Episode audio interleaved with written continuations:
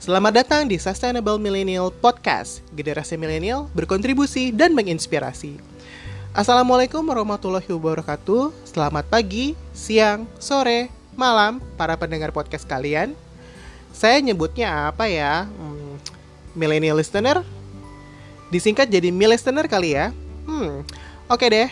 Apa kabar mil listener sekalian? Semoga dalam keadaan baik dan semoga berkenan mendengarkan podcast ini. Ini adalah siaran perdana saya, jadi mohon maaf apabila kurang menarik atau kurang profesional. Namanya juga newbie. nah, selama 15 menit sampai 20 menit ke depan, saya mau memulai siaran perdana ini dengan mengangkat tema pembangunan berkelanjutan. Atau bahasa kerennya adalah Sustainable Development. Oh iya, nama saya adalah Rahyang. Uh, bisa dipanggil Rahyang aja, jangan dipenggal-penggal karena nanti maknanya jadi lain-lain saya ini seorang generasi milenial yang cukup senior, tapi masih mengaku sebagai milenial sejati. Saya bekerja di sebuah LSM bernama Gerakan Indonesia Diet Kantong Plastik dan mulai menyukai isu pembangunan berkelanjutan sejak kira-kira uh, eh, 6-7 tahun yang lalu. Dan tentunya karena saya juga lulusan uh, ilmu komunikasi, makanya saya juga sangat suka banget dengan ilmu-ilmu komunikasi. Nah, mi listener mungkin bertanya-tanya, mengapa gue kok mengangkat topik pembangunan berkelanjutan? Bahkan nama podcastnya aja kentara banget, Sustainable Millennial. Sebetulnya alasan mendasarnya adalah bahwa saat ini isu pembangunan berkelanjutan menjadi perhatian penduduk dunia. Bahkan kalau ditelusuri lagi, isu ini sudah muncul di akhir tahun 1980-an. Berhubung saya juga bekerja di sektor ini, meski sangat spesifik yaitu di isu sampah plastik, tetapi dampak dari pekerjaan saya ini juga berkontribusi loh terhadap pembangunan berkelanjutan. Kalau listener pernah dengar yang namanya SDGs atau Sustainable Development Goals, salah satu yang didorong adalah adanya pengurangan penggunaan, bahkan pencegahan dari barang dan kemasan yang berpotensi menjadi sampah.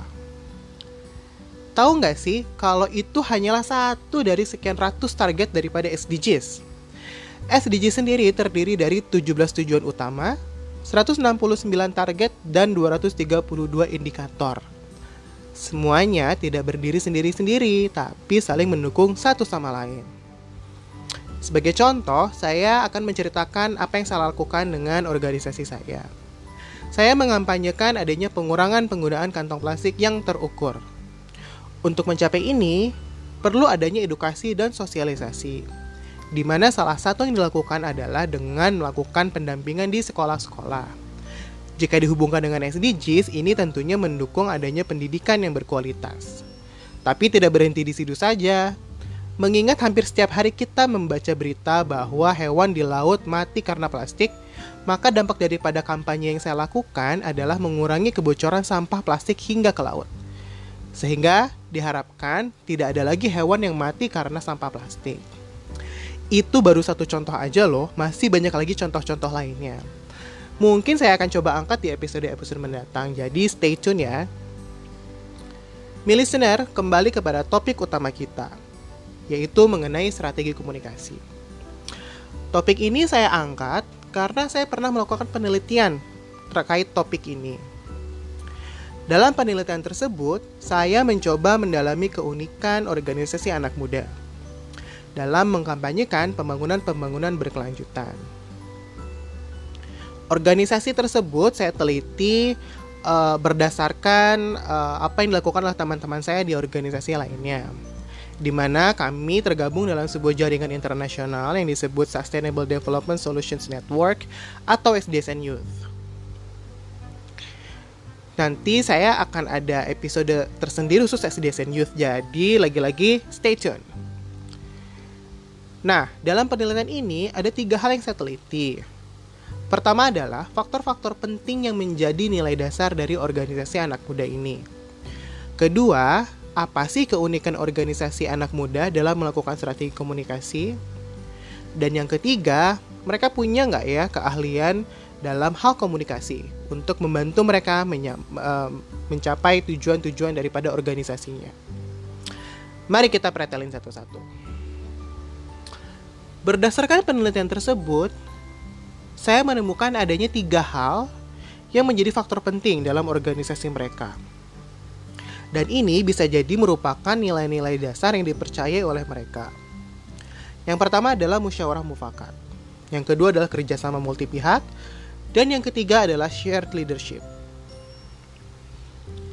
Menarik ya bahwa meskipun mereka adalah generasi milenial, kekinian, anak gaul, you name it, tapi mereka tetap menjunjung tinggi yang namanya musyawarah untuk mencapai mufakat. Berdasarkan hasil wawancara saya dengan mereka, meskipun seorang pemimpin memiliki pemikiran yang visioner, menurut mereka bahwa hal itu tidak bisa mencapai mimpi organisasi sendirian. Dia harus punya tim yang kuat. Untuk itu, apa yang dilakukan oleh organisasi harus dimiliki oleh masing-masing anggota timnya. Jadi uh, mereka bilang seperti uh, sense of belongingsnya harus tinggi bahwa setiap anggota organisasi itu memiliki organisasinya secara penuh.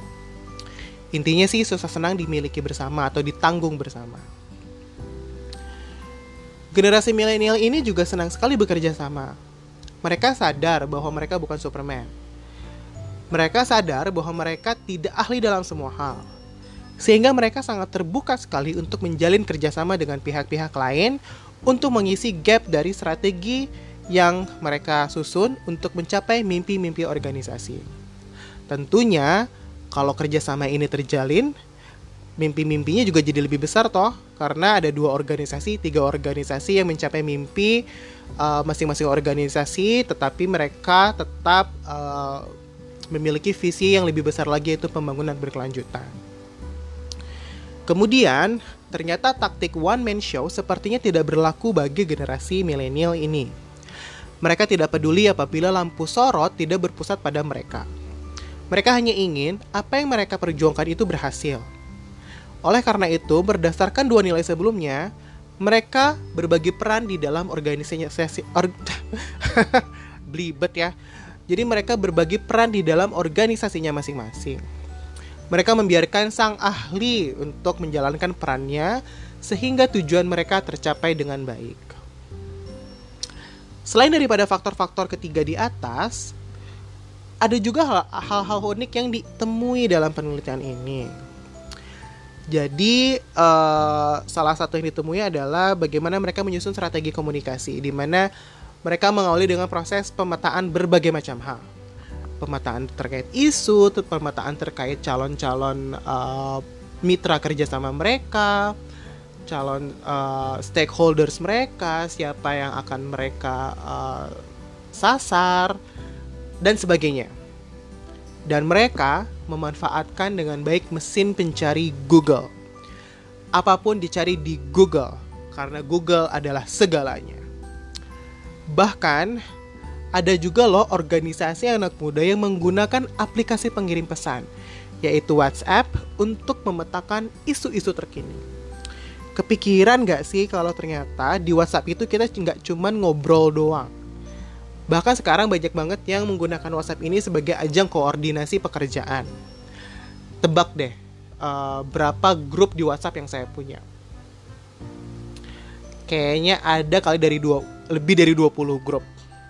Itu macam-macam grupnya. Ada grup kerjaan grup main uh, grup kerjaan lagi grup kerjaan aja ada banyak banget gitu.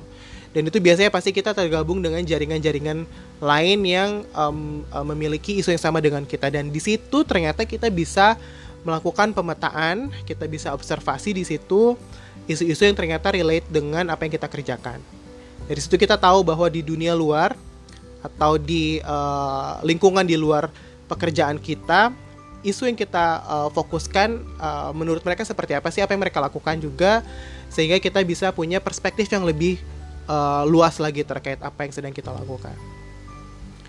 Nah, selain itu juga aktivitas-aktivitas uh, yang mereka yang uh, organisasi anak muda lakukan ini tidak hanya terbatas pada aktivitas-aktivitas yang sifatnya uh, pertemuan fisik tapi mereka juga memanfaatkan jaringan internet untuk melakukan aktivitas melalui media sosial masing-masing. Uh, mungkin teman-teman pasti sering banget, ups, salah manggilnya harusnya mil listener. Ya, jadi mungkin listener uh, sering kali kalau zaman dulu mungkin di tahun 2012 sampai 2014 uh, populer banget yang namanya tweet talk. Jadi kita ngobrol di Twitter, saling mention satu sama lain dan biasanya ngomongin uh, isu yang spesifik. Kalau sekarang mungkin seringnya Instagram Live. Instagram Live juga sekarang udah bisa uh, dua account. Jadi kita bisa ngobrol dengan teman kita dan diserahkan secara langsung teman-teman kita uh, bisa lihat secara uh, live apa yang sedang terjadi dengan kita dan uh, teman kita uh, di Instagram live itu banyak banget ya sekarang fitur-fitur uh, yang diberikan uh, kepada kita melalui media sosial itu yang bisa banget kita pakai untuk uh, menyampaikan pesan-pesan organisasi kita.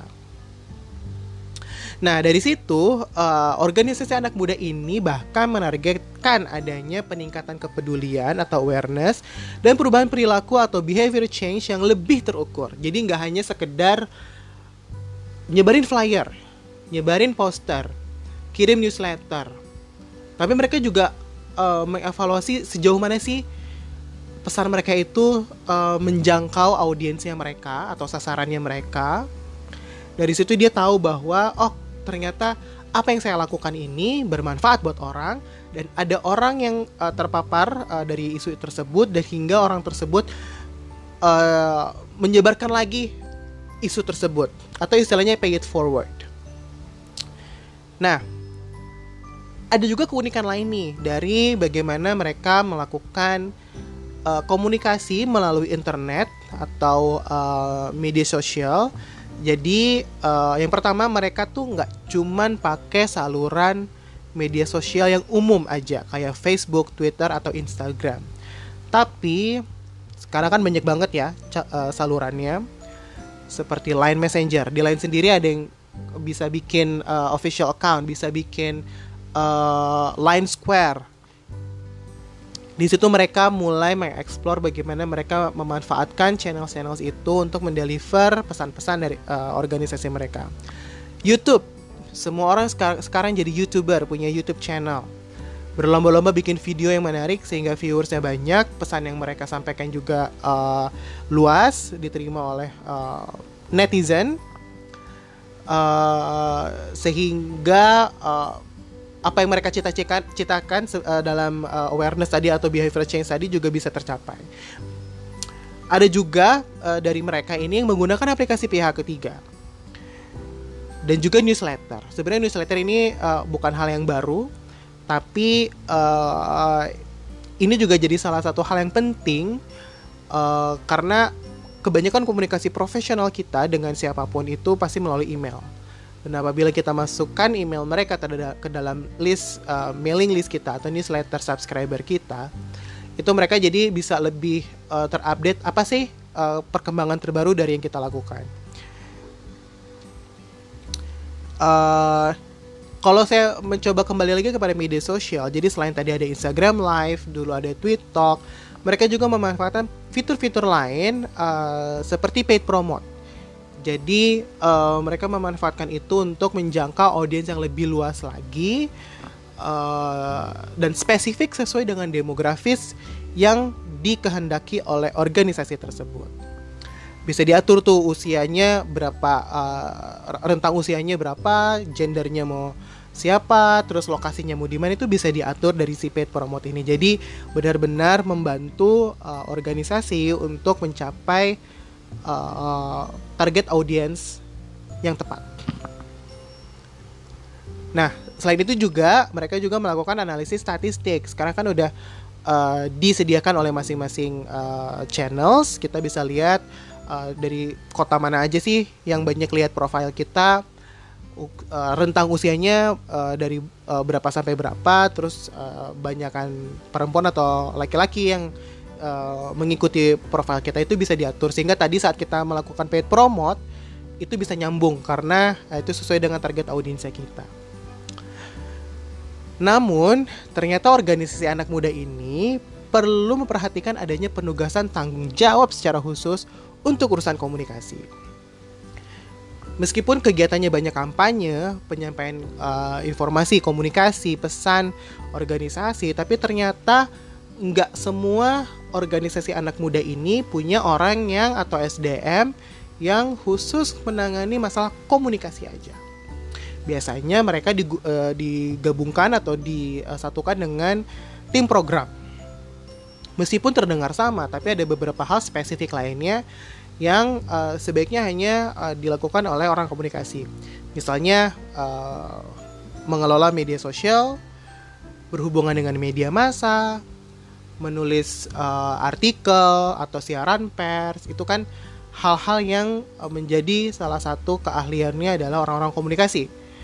Orang-orang program banyaknya melakukan aktivitas-aktivitas kreatif untuk uh, alternatif uh, penyampaian pesan Nah, sehingga dari pertemuan eh, ini ternyata mereka juga nggak ada alokasi anggaran khusus untuk program komunikasi.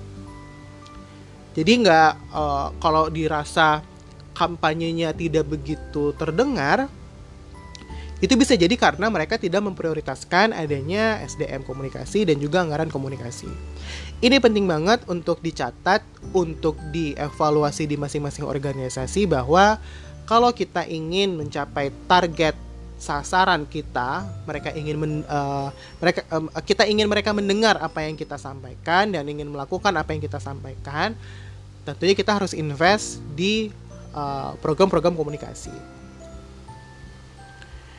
Ini penting banget. Jadi setelah salah satu alasan saya kuliah komunikasi adalah uh, melihat adanya fenomena bahwa kampanye-kampanye sosial lingkungan itu banyak yang di situ-situ aja gitu geraknya. Kurang bombastis kurang berdampak luas. Karena itu tadi ternyata salah satunya adalah mereka tidak invest di masalah komunikasi. Jadi uh, perlu di uh, perlu di uh, saya tekankan lagi bahwa penting banget program komunikasi. Nah bagaimana menurut memilih listener apakah organisasi kamu juga seperti itu? Atau atau bahkan lebih baik banyak sekali ruang perbaikan dan pengembangan dari penelitian yang saya lakukan. Saya uh, akui bahwa ini bukan penelitian yang terbaik, tapi dari sini saya belajar banyak hal dan sebagai bagian uh, dari uh, eh, SDSN Youth, saya tentunya akan memanfaatkan penelitian ini untuk mendorong bagaimana anggota-anggota uh, dari SDSN Youth ini bisa lebih baik lagi dan bisa berkontribusi secara aktif lagi, secara uh, nyata lagi untuk mencapai pembangunan berkelanjutan. Saya juga toh bukan merupakan seorang ahli dari topik pembangunan berkelanjutan. Uh, tapi saya mencoba belajar dan saya akan terus belajar, tidak akan berhenti karena saya ingin uh, menunjukkan bagaimana kita sebagai anak muda bisa berkontribusi aktif terhadap pencapaian pembangunan berkelanjutan yang ternyata tadi sudah dibuktikan oleh teman-teman saya yang menjadi salah satu responden dari penelitian tersebut. Dan uh, ini harusnya bisa dilirik oleh pihak-pihak penting seperti pemerintah, sehingga mereka bisa melibatkan kita lebih jauh lagi. Salah satunya adalah memasukkan inisiatif anak muda ke dalam laporan-laporan perkembangan SDGs di Indonesia. Setuju nggak? Nah, sampai jumpa lagi di episode mendatang. Terima kasih sudah mendengar episode kali ini, episode perdana yang saya akui ini bukan siaran yang pro, uh, bagus banget, bukan siaran yang profesional, tapi saya lagi-lagi uh, dalam tahap belajar dan uh, mencoba untuk menyampaikan informasi-informasi positif yang bisa memberikan inspirasi kepada kita semua. Selamat pagi, selamat siang, sore, dan malam. Wassalamualaikum warahmatullahi wabarakatuh. Saya Rahel Nusantara, pamit.